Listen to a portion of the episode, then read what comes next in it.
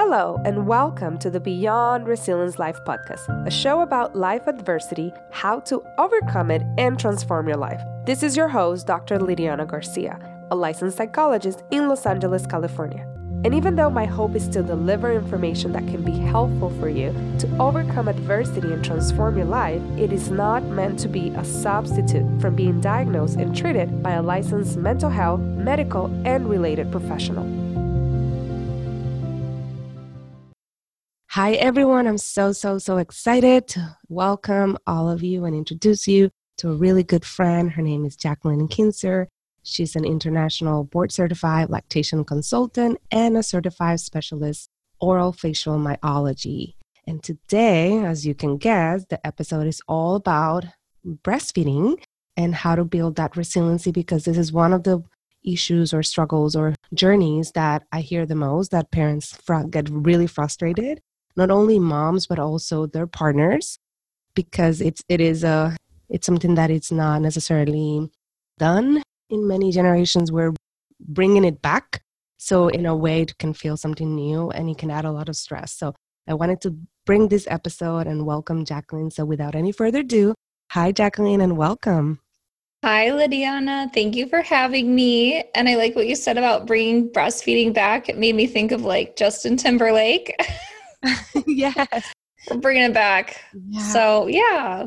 Yeah, I think it's so important. And yeah, we're bringing back a lot of things, and this is one of them. And I'm really excited to see more people going back into breastfeeding because, I mean, in the old days, people used this is the way that they survived. So, yeah, they would do it. So, alrighty. So, before we go in, Jacqueline, I would ask you if you can tell us a little bit about you, tell the work and amazing work that you're doing over there in Phoenix, right?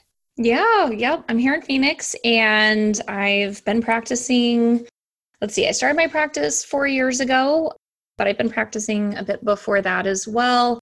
And yeah, really my my biggest passion is, you know, helping moms get the support that I didn't get after I had my first child. And I there's a couple couple passions within that because you know just like any other doctor or therapist or nurse or whatever you know we all have different skill sets different things we bring to the table I really want to elevate the standard of care that is given to breastfeeding parents. And the credential that I hold is an international credential. So that means we're certified all over the world.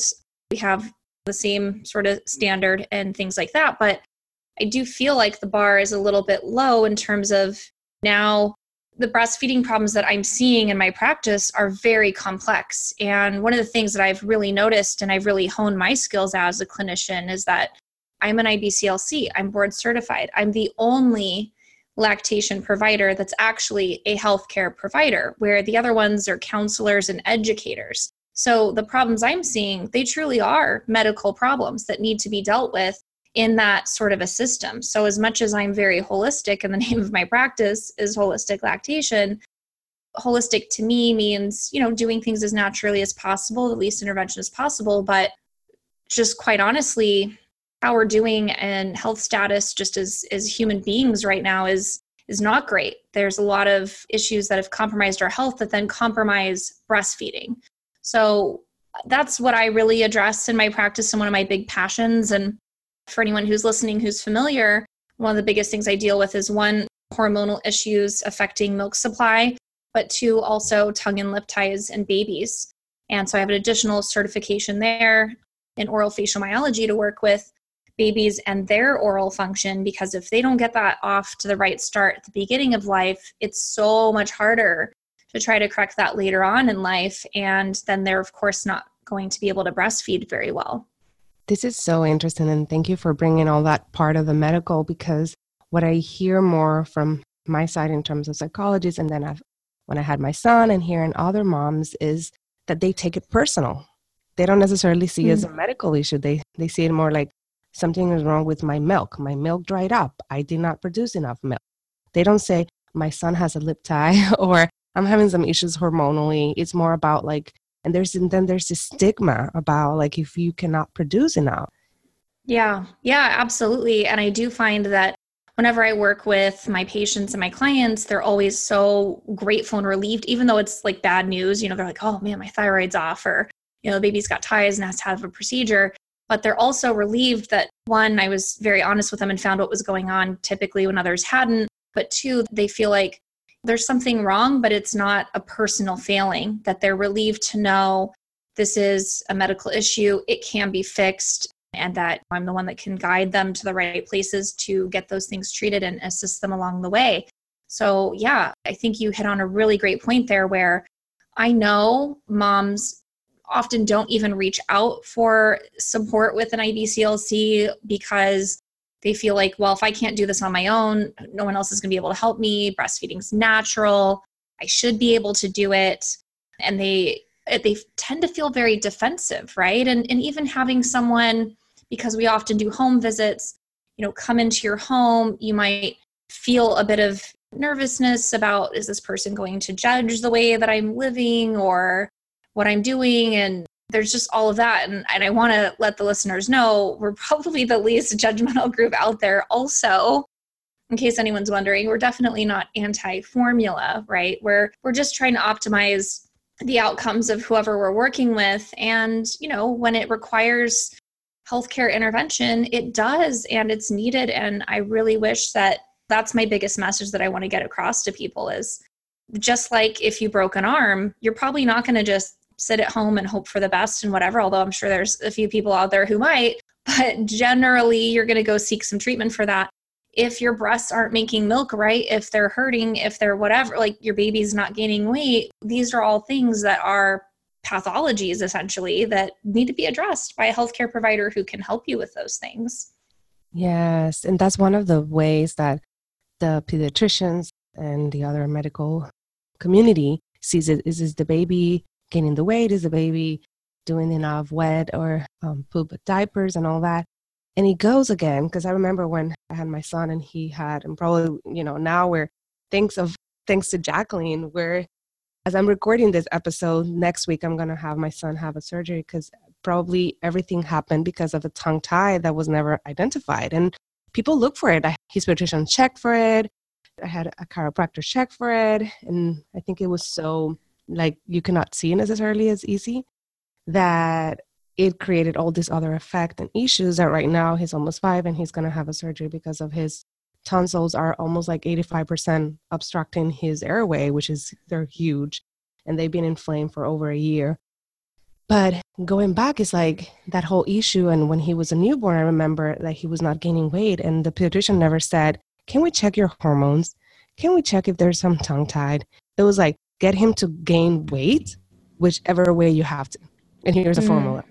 Yeah. So it's, it's so sad that the medical community that is where the parents are going usually go to you know the pediatrician because they're seeing their child at the beginning so often are not even training those kind of things yes and i will say my training as a lactation consultant and this isn't like to insult my profession but i i absolutely know we could be doing a lot better than we are and it's it's disheartening because the training i had was just have moms triple feed breastfeed pump and bottle feed and that's what's going to work. And you know there are sometimes when i do recommend that but a lot of the things that and it's it's temporary we've we've got a plan in place right? But or, or nipple shields or these kind of things those are all compensations. And most of the education that lactation consultants get is around those sorts of things. Oh, do breast compressions, do this. And it's all the stuff you're going to read on YouTube. It's all the stuff you're going to read on the mom blogs or going to hear about in the mom groups.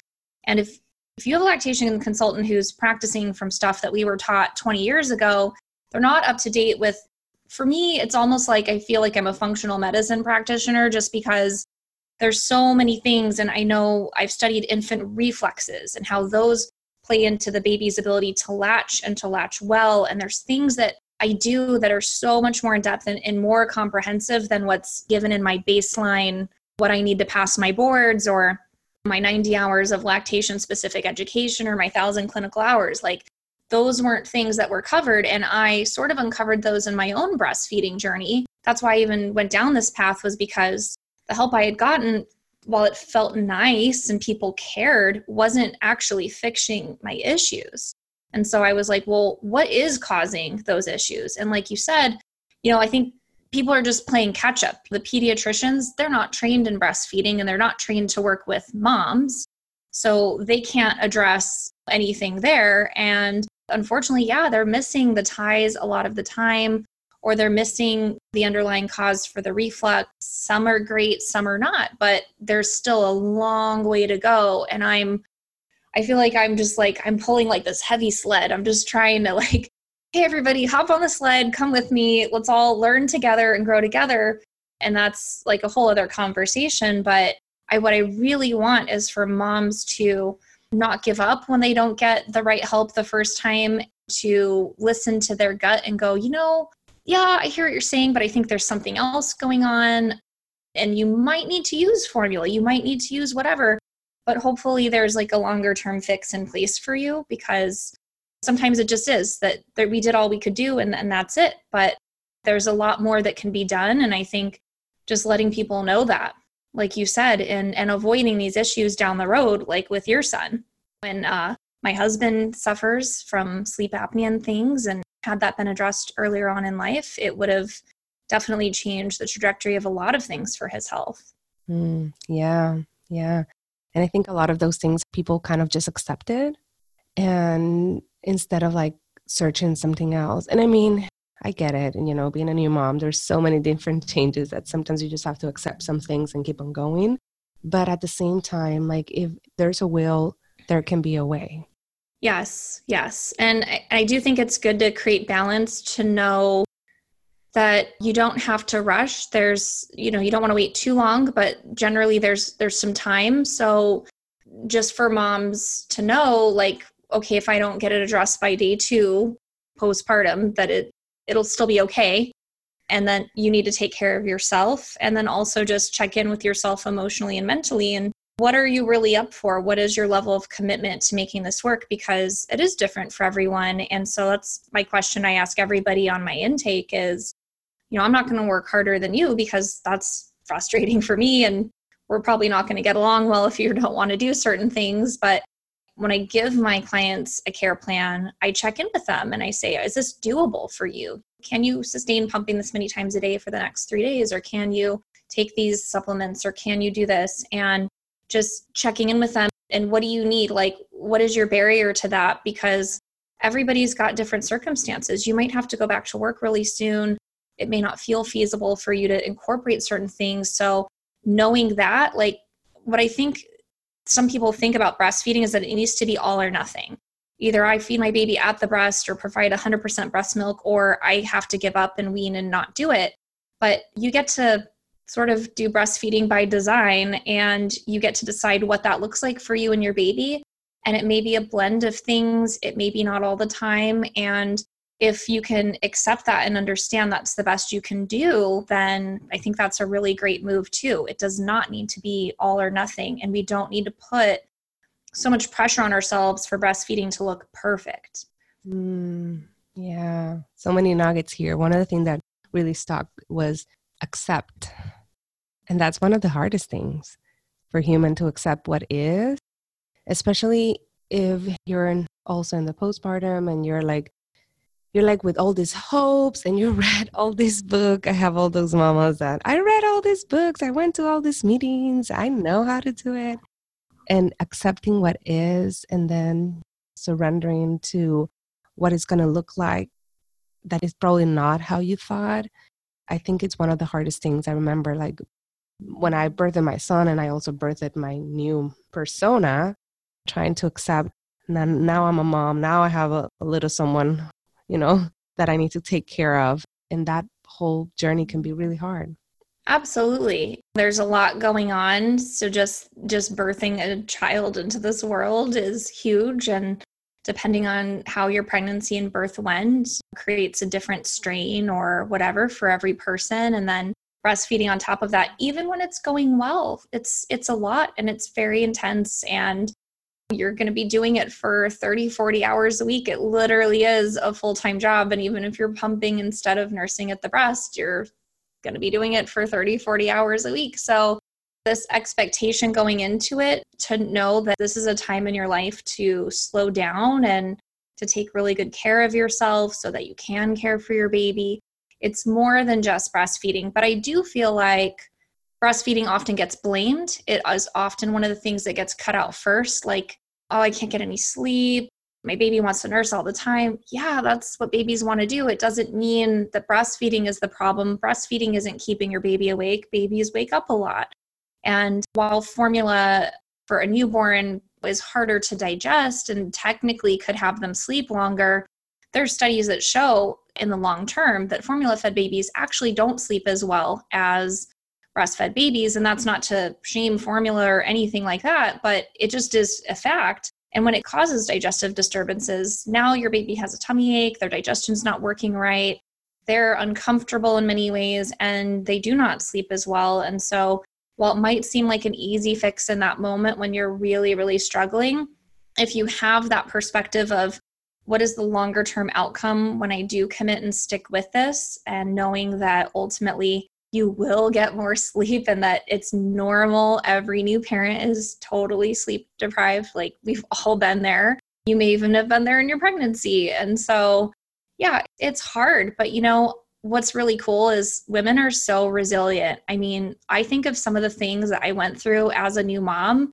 I was so sleep deprived at times. I thought I was going to die. Like, I just didn't know how I could go on. And here I am. I'm right here. So, Yes. if that helps anybody just i mean we're incredible incredible and i think you know there's something special about women and mothers that's just i don't know if it's in our dna or what but we really can handle so much more than we think but that doesn't mean put it all on yourself but just know you can get through it yeah no yes i yeah i i was one of those and, and now that i'm going back in i'm like okay have perspective last night i slept like nine hours it will come back but I know I will probably go down the rabbit hole again and just accept what is. But we discussed many of the different issues. Is there any other that you see like the most common ones?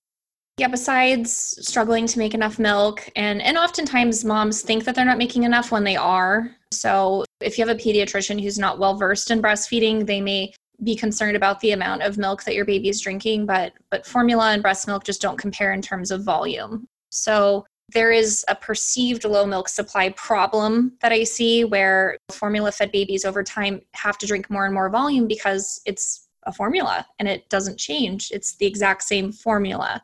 Whereas breast milk increases in caloric density, your baby doesn't need more volume past first couple weeks of life. It's can be the same amount pretty much. So there's that. Also pain, breastfeeding pain a lot of women are told that it is normal to experience painful nipples and painful engorgement and those sorts of things in the first couple weeks postpartum. And I'm here to tell you that it's actually not normal.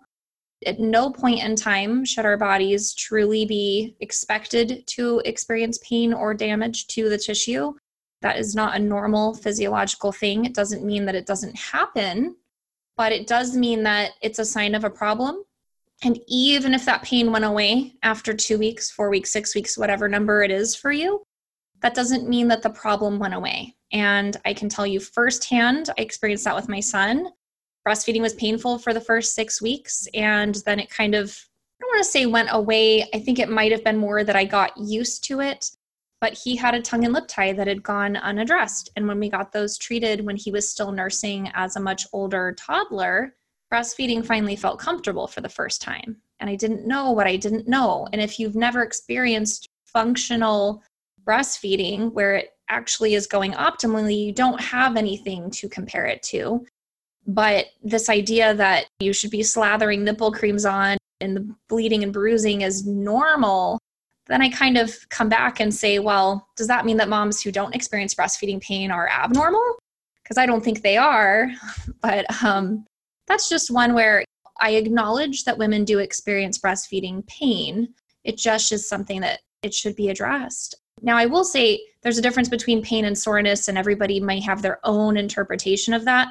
Some soreness or tenderness can be normal, but actual pain, like you're dreading latching your baby, that is not. And I would encourage you to seek help. What are, you know, other things? Mastitis, I do feel like that's sort of expected or engorgement. Engorgement is usually a sign of one of two things. One is that your baby's not draining the breast well. And that again could be related ties, but oftentimes it has a lot to do with the birth circumstances, medications, those sorts of things. So you need some really good lactation management there. Maybe you had a lot of IV fluids in your labor or whatever that can cause some issues. And, and you may have an underlying health condition that you didn't realize affects things. Or it can be inflammation. You know, I do find that so many people these days are very inflamed and if you struggled to maintain a really healthy diet during pregnancy, you may really struggle with things like clogged ducts and mastitis and engorgement and oversupply. I do see that a lot. And it's it's also food intolerances which create inflammation. So whatever the cause of inflammation is, just in general, I do see that causing issues with food intolerances. And it's something that a lot of moms don't recognize that your baby actually inherits your gut. Yes, there's two DNAs that come together and whatever, but you know, you're gestating the child and then you're breastfeeding the child. So really their microbiome is is coming from yours and if you have a leaky gut, which most people do, those food proteins that you're eating that go undigested and enter your bloodstream through your leaky gut, well, your breast milk is made from blood. So those food proteins go into the breast milk they go into your baby who's born with an open gut on purpose because breast milk, human milk, is a living tissue. It's actually really its whole entire own organ system. It's filled with living cells, immunoglobulins, stem cells, antibodies, all these things. And they're meant to actually go into your baby's gut and directly into their bloodstream. But if there's a gluten protein or a soy protein or a tomato protein, whatever it is that you're not digesting that's getting through, now your baby becomes sensitive. And so things like baby acne or eczema. I had a conversation with a doctor about this yesterday where he was like, What is up with all these kids and eczema? He's been practicing for 20 years and he's like, We never had kids with eczema. And now, you know, there's all these eczema creams and whatever, which can obviously help provide comfort, but it doesn't address the root issue. So when I tell moms, it's not just uh, take a thing out of your diet, that's a piece of the puzzle. And it's also not just probiotics. Probiotics, it's not enough. You really have to heal your gut and you have to work with someone that knows how to do that and knows how to help you identify what foods may be problematic for you. It's not just taking out dairy. And a lot of times I'll work with parents too who go, Well, I'm really light dairy. Cool, but you're still having dairy. like you can't you can't be light dairy or light soy or light gluten or you got to check your supplements and all this kind of stuff and it's just if you don't know where to go and you don't know i mean you could you could sit there on the internet and you could find all the stuff yourself and you're going to spend weeks and months or you could like hire someone who knows what they're doing and help you with this but it's also one of those fuzzy gray areas where i'm like you know there's naturopaths knowledgeable about this kind of stuff but they might not be knowledgeable about breastfeeding and so again, it comes down to where moms will think something's wrong with me. I, you know, oh, it's because I ate dairy or it's because this. It's probably something, honestly, you have no control over. You had no control over your diet as a child or the antibiotics you took when you had ear infections as a kid or gosh, who knows, right? Maybe you needed antibiotics during labor. If you had a C section, you had one. So there's a lot of things that have compromised your gut over the years. And the other thing with gut health is not just food intolerances. Sorry, I'm going on like a long rant now, but no, this is really good. Yeah, yeah. But decreased gut motility um, is correlated with a low milk supply. So a lot of women may have heard of the medication domperidone. That's gastrointestinal medication. And it's not available in the US. The FDA has not cleared that for use for increasing milk supply, but a lot of women go out of the country to seek this, and it's used elsewhere around the world. And the reason why it works is because it improves the gastric motility. So it kind of, I wouldn't say it improves your gut health because it's a medication and there's side effects, and that's a whole other topic. But the herbs that promote good milk supply are often ones that help the digestion as well. And then the other thing that I would say with that is a lot of moms just get it as a baby shower thing. They register for the stuff, they buy it, they start breastfeeding, they get the mother's milk tea, they get a some sort of herb supplement, they get lactation cookies. But you have to be really careful and, and I don't that's a fine line where I, I believe that we're all very smart, we're capable humans, right? If you've birthed a child and you're taking care of it, clearly you're doing something really right. but you don't know what you don't know. And not all herbs are benign, not all herbs are right for you. And so, if you're just blindly taking something that you heard helps, or a friend recommended, or you read some reviews on Amazon, but you don't know how that actually affects your hormones in your body, you may actually be setting yourself up for the opposite result. Or you could be dangerously increasing your blood sugar or decreasing it and creating some other health problems that maybe don't affect breastfeeding, but and they and they might, but they also just may affect your health in general. And so I tell people like, I know you can buy stuff over the counter. I know you thought the reviews, women raved about it, whatever. I get it. But at the same time, these things really should be used under the direction of somebody who knows what's right for you because I definitely don't recommend the same herbs to every mom I work with or the same foods. And it's just so complex. And last thing I want is for a mom to listen to this and go, oh my gosh, well, geez, I just, that sounds so overwhelming. I don't know what to do. Well, you can find someone who helps you know what to do. And I see the most complex cases, obviously. So oftentimes we're addressing multiple things all at the same time. But I also know that it's important to stage those things. So, you know, let's address the most severe thing first. If your baby has a tongue tie and breastfeeding is painful, why don't we work on that first? And then later we can get to the food intolerances. We have a little more time to work with that. Or or maybe your baby has severe food intolerances. Let's address that first and then do the ties later. You don't have to pile it on and do everything at once. So, those are the things I see most of the time. I will say, most moms, not always, but most moms generally know how to latch their babies really well. And if you're struggling to get a good latch despite doing all the right things, it probably is nothing you're doing wrong. It may have something to do with your baby, and you just, you might not even need a lactation consultant. You might need some body work for them or something else. You know, babies that are kind of labeled as lazy they're not lazy you know they're not doing something because they physically cannot do it they don't have personality defects at two days old or two weeks old although sometimes it feels like it when you're like why are you crying mm-hmm. but honestly sometimes there's just something wrong and we need to get it addressed and no one is you know don't take it personally is really what i have to say about that yeah so much good here this is one of those i was here like all my bone, you know, in terms of everything that I went through with my son, in terms of my journey, my gut issues and all, and inflammation and mastitis. And so thank you for this information. It's definitely really helpful. And where can people find, because I know a mom that is tired at 2 a.m. is going to Google and is going to find all this weird stuff. But where would you say will be sources that you trust that people can go to or books mm-hmm. that are for moms to understand that might not be that technical? That's a really good question. Probably there's not much I trust because I've read it all. So I try to put out as much as I can. I have my own podcast called Breastfeeding Talk, milk motherhood and mindset. And I'm very active on Instagram at Holistic Lactation. I do IGTV videos over there and I've got some online courses on different topics, one in particular on healing food intolerances and mastitis and whatever. I'm actually kind of rolling that into a big community called the Nurture Collective that I'm starting now, which is going to be mostly just online courses that you could take at your own pace that are short to the point. Here's how to fix XYZ but also you may have some follow up questions with that. You may be wanting some additional support. So that's sort of built into that as well. There is one book that I would say breastfeeding books mean well, and they're, they can be a nice thing to read if you're pregnant and you're just wanting to prepare.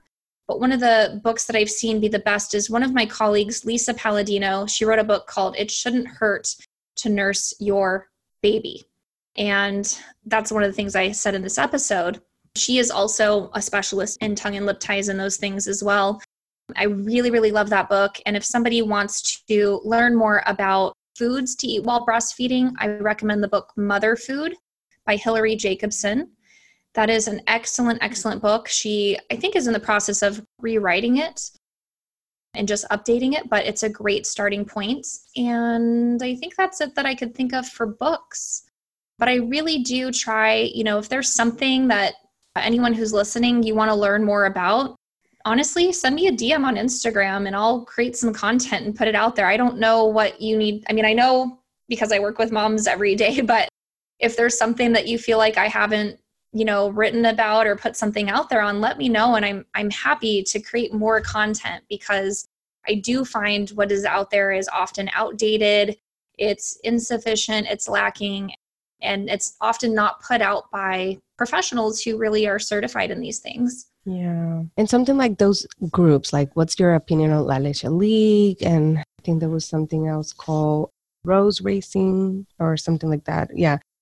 Yeah, La Leche League, I actually was a La Leche League leader and I retired when I started my practice just because I couldn't do both. But I do like La Leche League for support. I think that what women should know about attending a meeting there is that it doesn't replace seeing an IBCLC. There, all the leaders do have liability insurance. They're not allowed to really do a lot with you. They're happy to refer you though, and they're usually very well connected to great lactation consultants in your community. But it is a free group if you're like, you know, hey, I just, I don't know, I've never nursed in public before, or, you know, my baby, is this normal? They're a wonderful resource. They also have a hotline that you can call. So every, they're around the world, they're everywhere. You can just look up La Leche League International, find a chapter near you. They've got an international hotline, usually local ones as well. In the US, most states have a 24 hour breastfeeding hotline. So I'd encourage you to look it up here in Arizona. If you just Google Arizona Breastfeeding Hotline, just fill in your state's name and you'll find it. So those are often staffed by IBCLCs or, or something. For anyone who's low income, the WIC program federally in the US does provide at least peer counselors. They can provide breast pump rentals.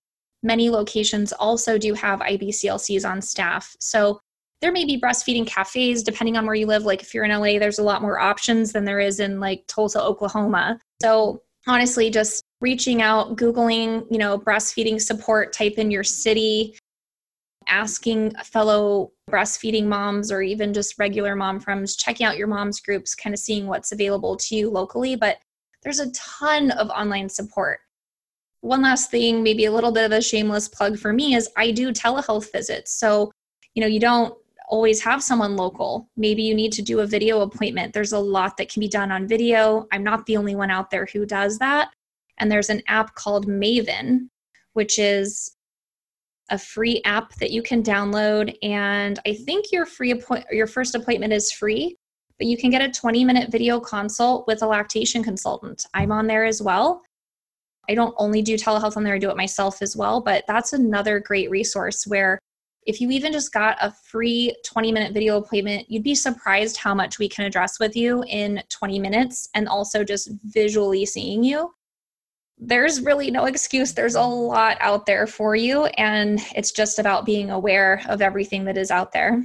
Yeah, thank you for all these resources and also for including and talking about your courses and your podcast is really good. It's bringing a lot of also professionals and bringing all these different topics about hormones and all those kind of things. So thank you for that as well. And that's yeah, I have this really great psychologist on there. yeah yeah, I don't know her. Yeah. but yeah, no, it's, you know, it's really good that you have all these resources. And I know we, this was going to be like an intro and we went over because I'm also very interested in it, uh, you know, selfishly because I'm about to pop again in two months. Um, but anything else that you think it's important to kind of mention or? You know, yeah, I, it's like kind of one of my, there's like two mottos that I have. And one is that you can breastfeed everyone can breastfeed. Everyone. And even if you have insufficient glandular tissue, also known as IGT, you can breastfeed. Like I said, it doesn't need to be all or nothing.